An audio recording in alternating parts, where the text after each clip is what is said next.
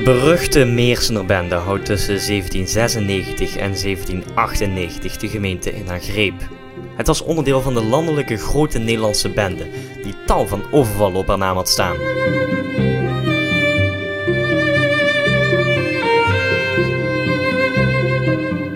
De Meersense tak was goed georganiseerd. Het bestond uit verspieders, informanten, helers, herbergiers en beschermers. De bende zou bestaan uit ongeveer 55 leden. Elf daarvan zouden in Meersen wonen.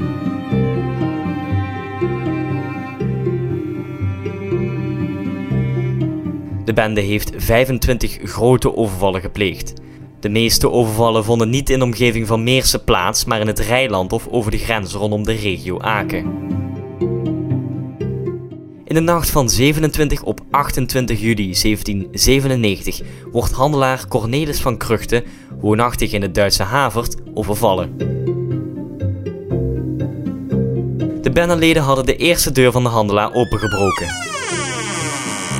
Maar Van Kruchten was enkele maanden daarvoor ook al overvallen. Daarom had hij een tweede deur geplaatst. Terwijl de dieven bezig zijn om de deur open te maken, ziet Van Kruchten met een pistool op de deur. Hij raakt iemand die vervolgens op de grond valt. De andere overvallers rennen weg.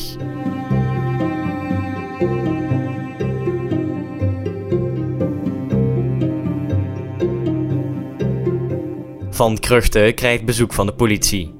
Bij zijn huis worden twee hoeden en een bronzen knoop gevonden. Ook treft de politie een bloedspoor aan die leidt naar een roggenveld. In dat veld ligt een gewonde man.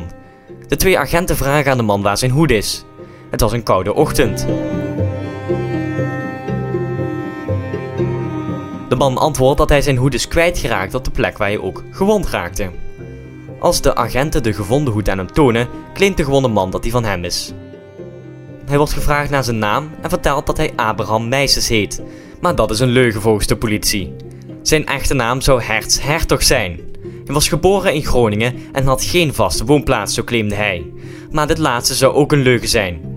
Hij zou in Meersen wonen. Volgens de man was op hem geschoten omdat dieven halt naar hem hebben geroepen, maar dat hij niet is blijven staan omdat hij doof is. Dat zou gedeeltelijk kloppen. Volgens de politie zou hij niet volledig doof zijn, maar inderdaad slecht horen.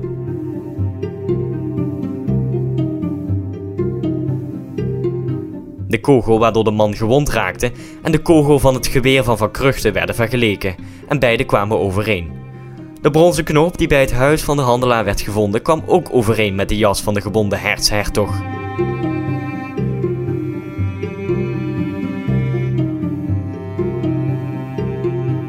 De bendeleden en de familie van Hertog veronderstelden dat hij was overleden. De artsen verwachten ook dat hij het niet zou redden. Maar wonder boven wonder was hij toch genezen van zijn schotwond.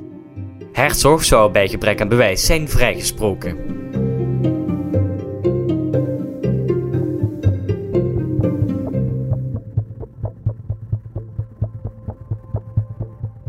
De bendeleden trekken ook de grens over. Zo worden door 20 bendeleden een overval gepleegd op een bankier in Eupen. Bij die overval werd 60.000 francs buitgemaakt. De overval veroorzaakte veel opschudding. Voor veel bendeleden werd het te heet onder de voeten en vertrokken daarna uit Meersen. Sommigen werden op een ander adres gearresteerd. De overval was onder leiding van Frans Bosbeek, Abraham Jacob en Afro Mai. Alle drie kwamen uit Meersen. Frans Bosbeek richtte samen met zijn tweelingbroer Jan de grote Nederlandse bende op. De bende was tot 1796 vooral actief in Brabant, maar na de arrestatie van een prominent bendelid kwam de groep naar Meersen. Zo ook Frans Bosbeek. Zijn broer woonde ook een tijd in Meersen, maar vertrok kort daarna. Abraham Picard kwam nadat hij in de gevangenis had gezeten ook naar Meersen. Na de overval op de bankier in Eupen was de Meersener bende op zijn eind. Frans Bosbeek werd op 19 mei 1800 opgehangen in Den Haag. Zijn broer Jan kreeg levenslang. Hij ging naar de gevangenis in de Duitse Marburg. Abraham Picard kreeg ook een celstraf en overleed in diezelfde gevangenis.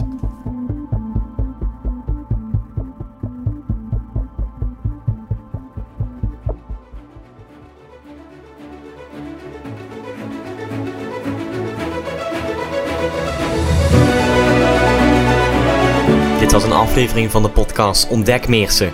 Iedere aflevering korte verhalen over de geschiedenis van Meersen. Dit in het kader van 40 jaar herendeling. Want op 1 januari 1982 gingen de gemeenten Bunde, Geulen, Ulestraten en Meersen samen op in één gemeente.